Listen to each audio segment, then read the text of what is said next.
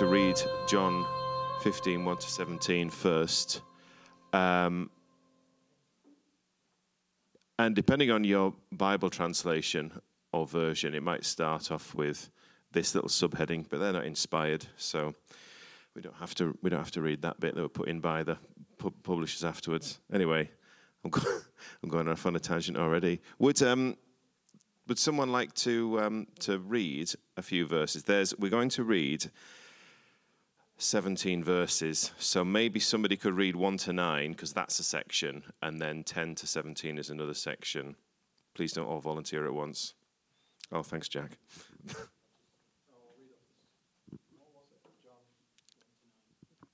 John 15, 1 to 9, if you do that bit, and then I'll pass on to someone else for the... In the NIV, I am the true vine. Yeah, the easiest reading here. I am the true vine, and my Father is the gardener. He cuts off every branch in me that bears no fruit, while every branch that does bear fruit he prunes so that it will be even more fruitful. You are already clean because of the word I have spoken to you. Remain in me as I also remain in you. No branch can bear fruit by itself, it must remain in the vine, neither can you bear fruit unless you remain in me. I am the vine and the branches. If you remain in me and I in you, you will bear much fruit. Apart from me, you can do nothing. If you do not remain in me, you are like a branch that is thrown away and withers. Such branches are picked up, thrown into the fire and burned. If you remain in me and my words remain in you, you ask whatever you wish, and it will be done for you. This is to my Father's glory that you will bear much fruit, showing yourselves to be my disciples. Did you want me to read 9 as well? Oh, actually, no, I've got this section on one thing. It's fine, but I'll pass it on to... Did you want to read, Steve? Thank you. As the Father has loved me, so I have loved you. Now remain in my love. If you keep my commands, you will... remain in my love, just as I have kept my Father's commands and remain in his love. I have told you this so that my joy may be in you and that your joy may be complete. My command is this: love each other as I have loved you. Greater love has no one than this, to lay down one's life for one's friends. You are my friends if you do what I command.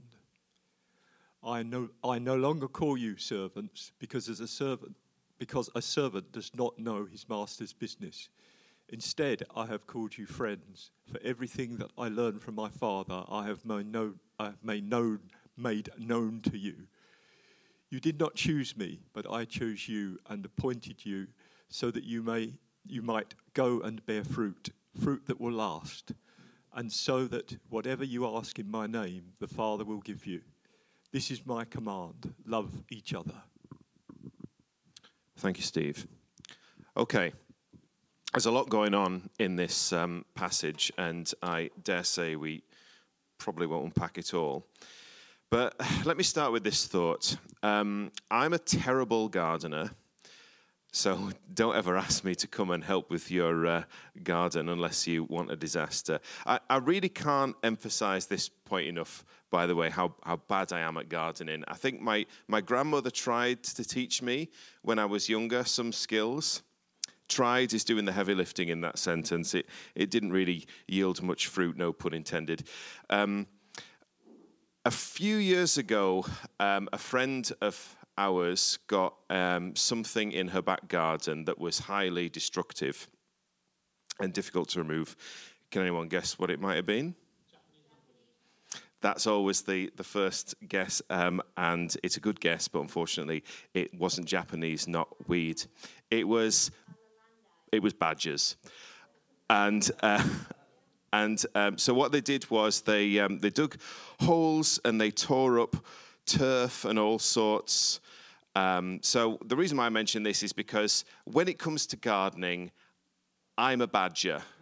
In fact, on a scale from Alan Titchmarsh to badger, I'm definitely at the badger end of the gardening competence scale, which I invented recently. If I was a character in a video game, next to my attributes would be this line: gardening special skill, destruction.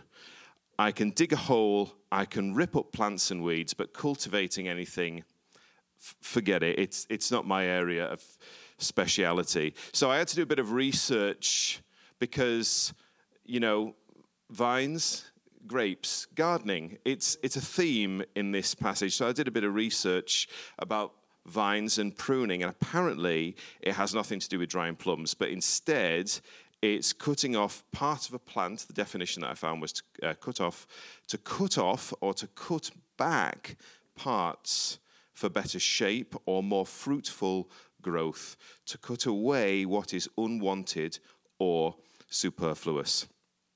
So if you plant a rose bush, you have to train it to grow.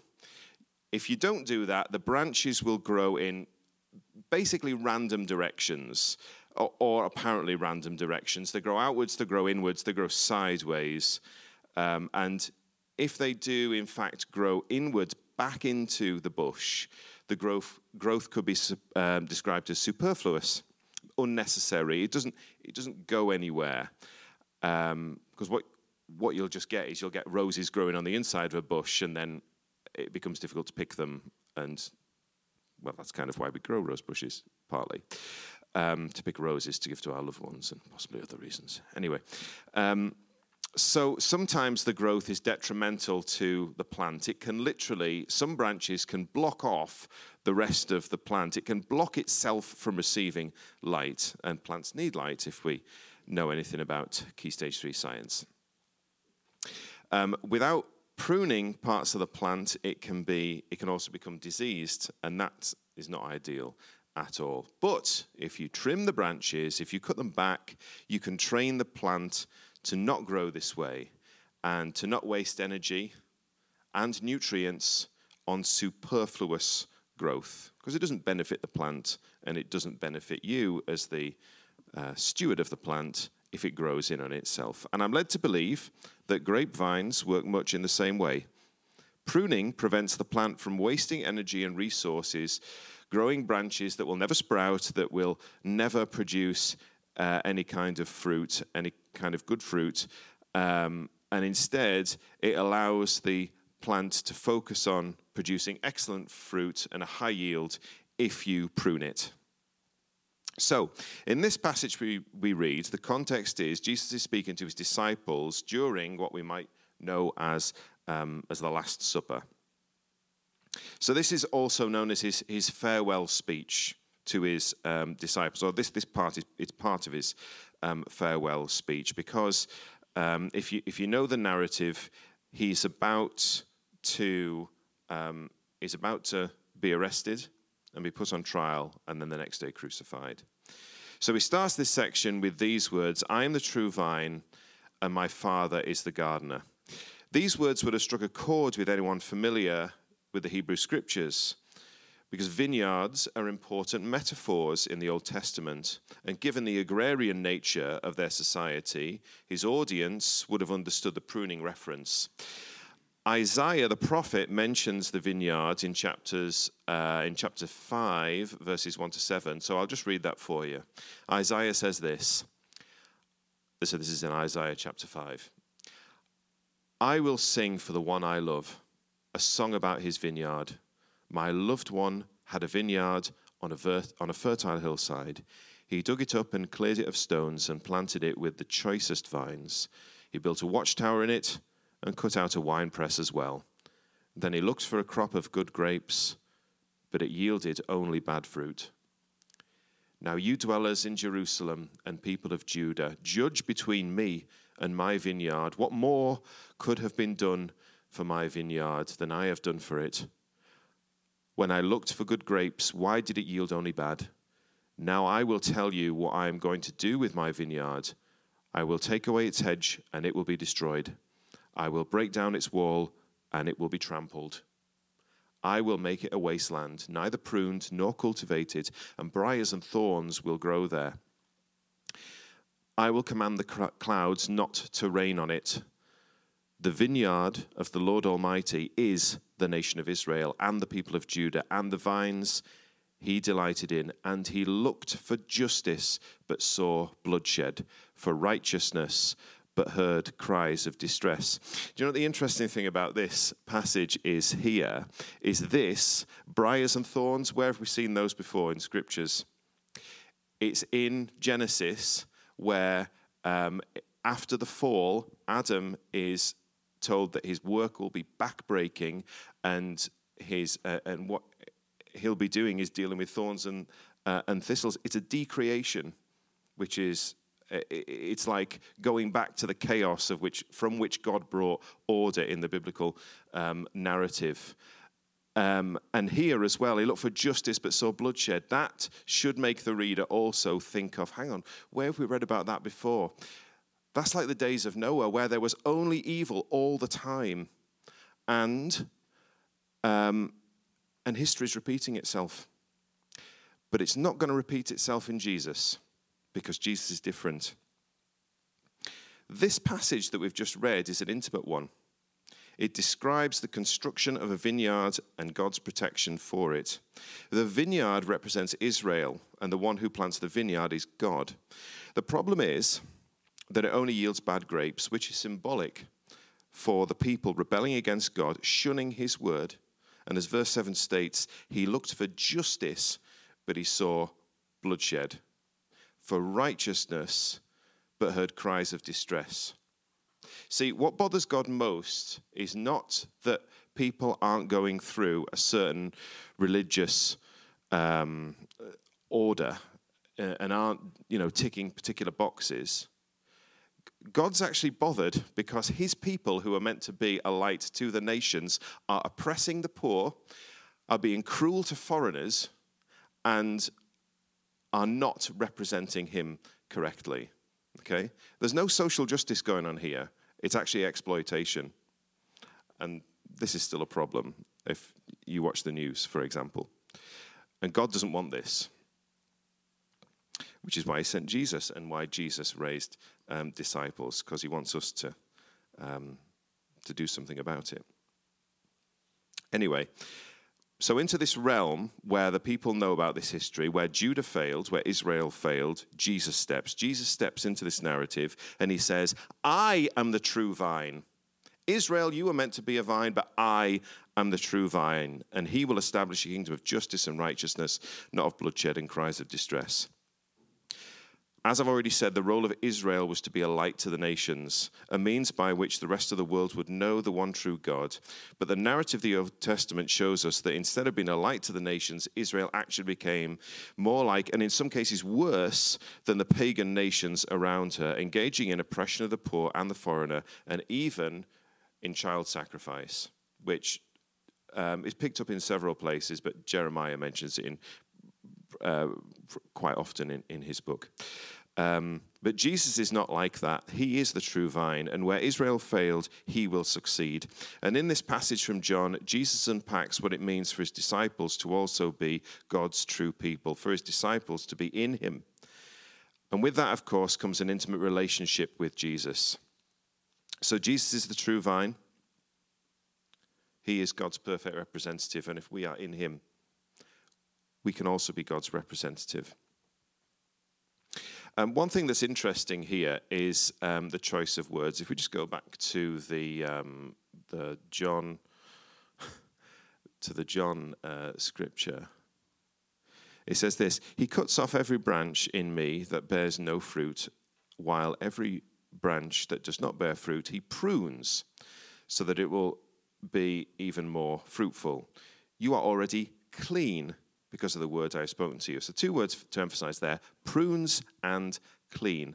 And if you are looking in your Bible, you might have a little footnote next to prunes, and at the bottom it'll say something like, this is actually similar to the word for clean, because it is. And in English, the translation, it's totally lost.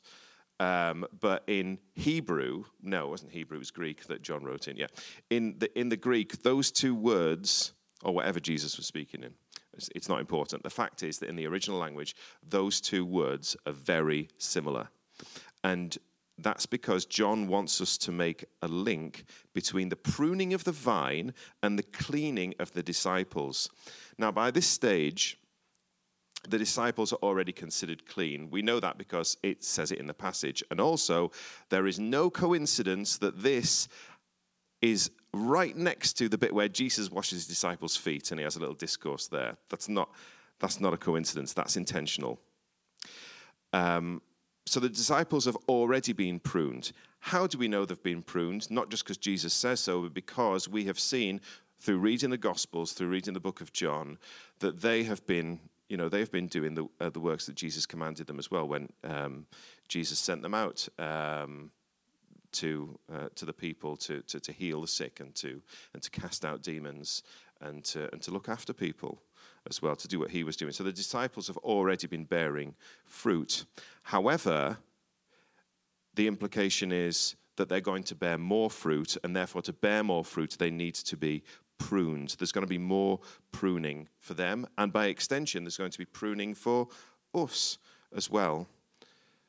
And to produce fruit, he wants us. I'm going to say us and disciples, but I kind of mean as Jesus' followers, so it means the same thing. He wants us to produce fruit too. Otherwise, we're either in the state where we're in Jesus, producing fruit, or we've chosen not to be in Jesus, and therefore we don't bear fruit. That's not me saying that people who aren't in Jesus don't do good things. That is not what I'm saying. But to bear the fruit that Jesus wants us to, we need to be in him. Now, I've never seen a vine with one branch. Or maybe it does exist. Actually, now I come to think about it, I might have seen photos of a vine with one branch. But the point is, it doesn't make a lot of fruit. It doesn't have a great yield. Similarly, we are not meant to go it alone. In the Christian life, we're meant to be part of a community. We're a community-based people. So being rooted in a local church family is important, being engaged with the community, while also being engaged with Jesus in prayer, in worship, in meditating on his word. That's really important for us in order to bear fruit. And it ought to matter to me, not just I can say, well, I've ticked off the box of worship, church, reading the word, that becomes too religious. I've done that for myself, so I'm fine. It actually should matter to me if you guys are doing that as well. It should matter to you that I'm doing that regularly in my life as well, because then we can all enrich each other as part of the community, and that'll allow us as a community, as a branch, I suppose, if we're using that metaphor, to be close to Jesus and therefore to bear fruit. So not only is it important for us to be close to Jesus in public, but also privately as well. I think that's pretty important. Now, meditating on these scriptures has made me think of Lent, which is the season we're in at the moment. If you follow the traditional church calendar, which you might not, because, in some circles, it's kind of fallen out of fashion. Now, if you don't remember, Lent is the period where we traditionally, I suppose, give something up, and there's a lot more to it now, and I'm not going to go into the depth of that, but you know that the cliche is that it's Lent, so I'm going to give up chocolate so that when I get to Easter, I can gorge myself on all the £2 eggs that I bought from Tesco or whatever. There's a bit more to Lent than that.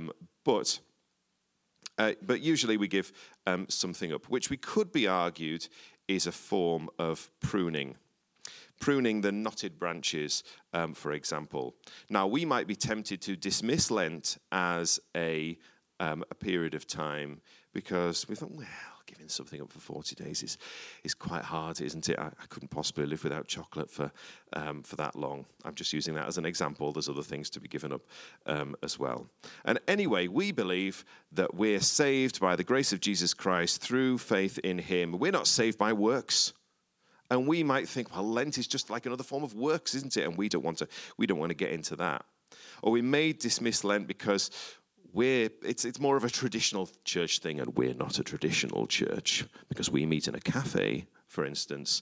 So, but I think we might be missing a trick here, and I think that this pruning has kind of reminded me of giving something up for Lent, and so I've given up a few things for Lent, and I'm not going to go into details about what those are. It's basically reducing sugar in my diet, and not just chocolate as well. I'm trying to be good, but if it was just a diet for the sake of it, again, I think I've probably missed the point. The point is that when we give up something, we think about, like, imagine we're going through our everyday and we're thinking, oh, I wish it wasn't Lent because I've given up cake or whatever, and I think I really wish I could have cake.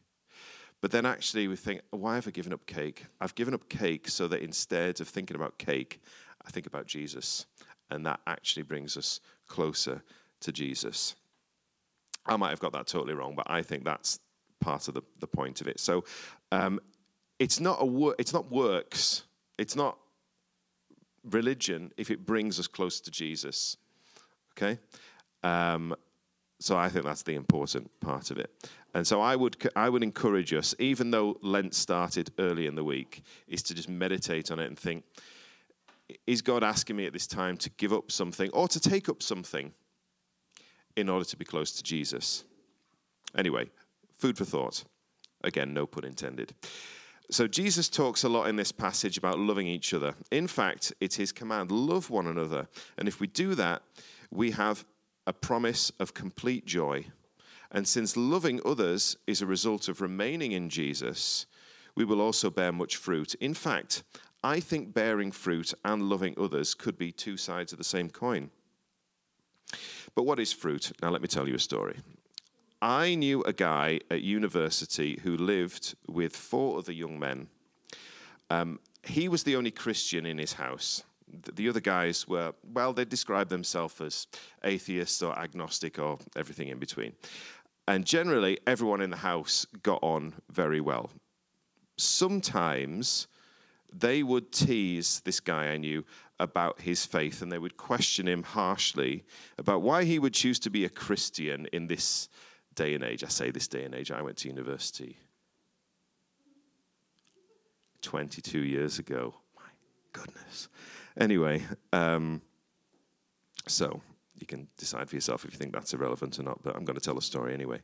So they thought it absurd that he would choose to be a Christian. They couldn't think about why, because he was also studying some kind of science as well, and that just didn't line up with them. And though this guy often stood his ground to defend his beliefs, they were rarely convinced by his arguments. On top of that, they sometimes put pornography on the TV to wind him up. That was one of the things that they liked to do. I wouldn't say that this guy described his time living there as hell. That's probably a bit harsh, but it was sometimes a struggle. Because there were other times when they all got on very well, but nevertheless, it was a challenge. But despite their occasional hostility to this Christian housemate, he never left the house. He stayed there for the whole year. It was quite challenging at some points, but he stayed with them until the end of the academic year. And then the rental ran out, and, well, that's just the way it was. But never mind. What I'm saying is he didn't leave sort of prematurely. He didn't go off in a strop or whatever. He even managed at some point to get some of them along to some evangelistic talks that the Christian Union was doing him. And one of them even agreed to borrow and read his Bible. So I think that's something. And when we talk about loving each other, we often talk about loving other Christians, and we must. That itself is actually can be really hard. After all, we know our brothers and sisters in Christ very well, and aren't those the hardest people to love when we know all their flaws? And doesn't Jesus still love us? And he knows us better than we know ourselves. But Jesus also told us to love our enemies, and the implication is that between our loving our neighbor and loving our enemies is actually every other human in between. So we're commanded to love them too. Think about this. After murdering Abel, Cain said to God, "Am I my brother's keeper?" There isn't actually an answer given to that, but the implication there is deafeningly loud. It's yes, you are your brother's keeper. And if we were all to put that into practice, if we were to be our, and there's no gender association here, it's not just brothers, it's brothers and sisters, but if we were to be the keeper of our fellow human, then I think the injustice in the world would be far less. As far as I know, the guy from university that I told you about, none of his housemates chose to follow Jesus in the end. Does that mean that no fruit was produced? I think there was fruit produced. How do we know that a seed planted all those years ago will not grow up into something amazing years from now and will not have made a difference in their lives? Sometimes I consider my life unfruitful because I'm not, leading people to Jesus. I'm not meeting a sort of quota in that way. And I think leading people to Jesus is definitely fruit, but for sure it's not the only kind of fruit. To believe that, I think, could be an unhelpful trap and possibly one that leads to self-condemnation. So what was the fruit of this one man's life? The fruit was the decisions that he made, the decisions to continue to live with them despite their frequent hostility, the decision to wash their dirty dishes when they weren't around, the decision to tidy their mess that they left in the communal area, the decision to sit with them as they vomited in the as their head was down the toilet because they used to drink far too much. Each decision was an act of love, and each decision was fruit, but it was rooted in a personal, intimate relationship with Jesus, from reading his Bible and praying frequently, from spending time with other Christians and being part of the local Christian community. His decisions were fruit, but they were just a tiny fraction of the love that Jesus has for us. He sets the example in laying down his life for us, and now we ought to do the same, even when it is challenging, even when it hurts to be under the pruner's knife. It may mean that we need to surrender some things that are superfluous growth. We could begin that during this season of Lent, but, don't be limited by Lent. If you feel like you want to change later on, then feel free to.